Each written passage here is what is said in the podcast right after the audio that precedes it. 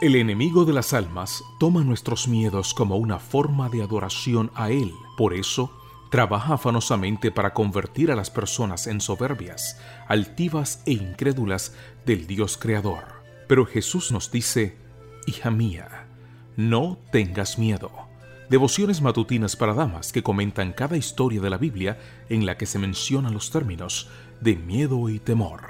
Escritas por Arsenia Fernández Uclele en la voz de Isis España.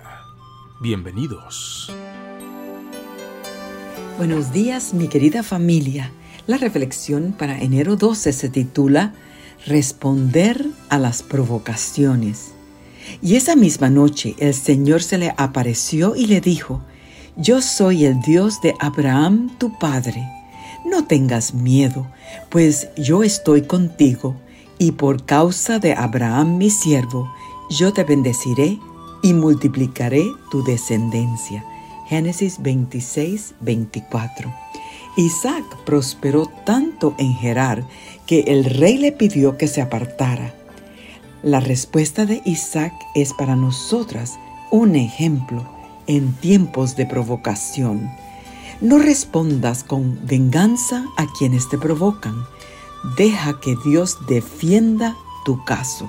Tres veces él y sus siervos debieron cavar nuevos pozos para evitar la confrontación. Génesis 26, 19 al 22. ¿Cuán dispuesta estás a renunciar a promociones o beneficios para evitar el conflicto? Pide sabiduría para saber cuándo retirarte en paz. A medida que Isaac prosperaba, levantaba celos y contiendas entre los filisteos. Cuando prosperes en algún ámbito de tu vida, alguien va a sentir celos de ti. Isaac era un hombre exitoso, pero con ciertos temores.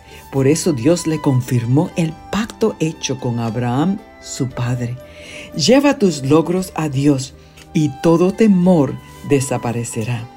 Convencidos los filisteos de la actitud pacífica de Isaac y de su evidente prosperidad, no les quedó otra salida sino venir humildemente a pedir un tratado de paz, a lo cual Isaac no solo respondió con presteza, sino que transformó la reunión en motivo de celebración.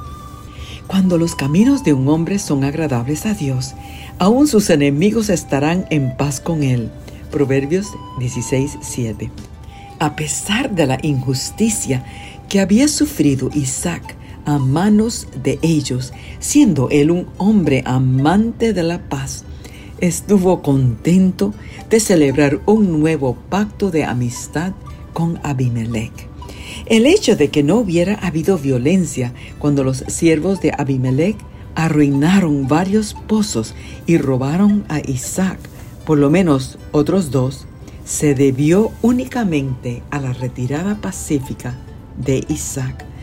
Aunque éste no había podido olvidar esas amargas experiencias, no las mencionó. Tenía un gran corazón y un espíritu magnánimo.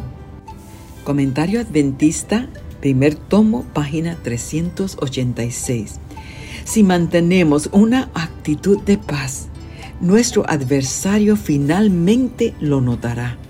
Si aquel que una vez te estorbó en el camino viene a ti en búsqueda de paz y reconciliación, recíbelo con la actitud de Isaac y no solo ofrécele perdón, sino celebra la ocasión en que de nuevo has ganado un amigo.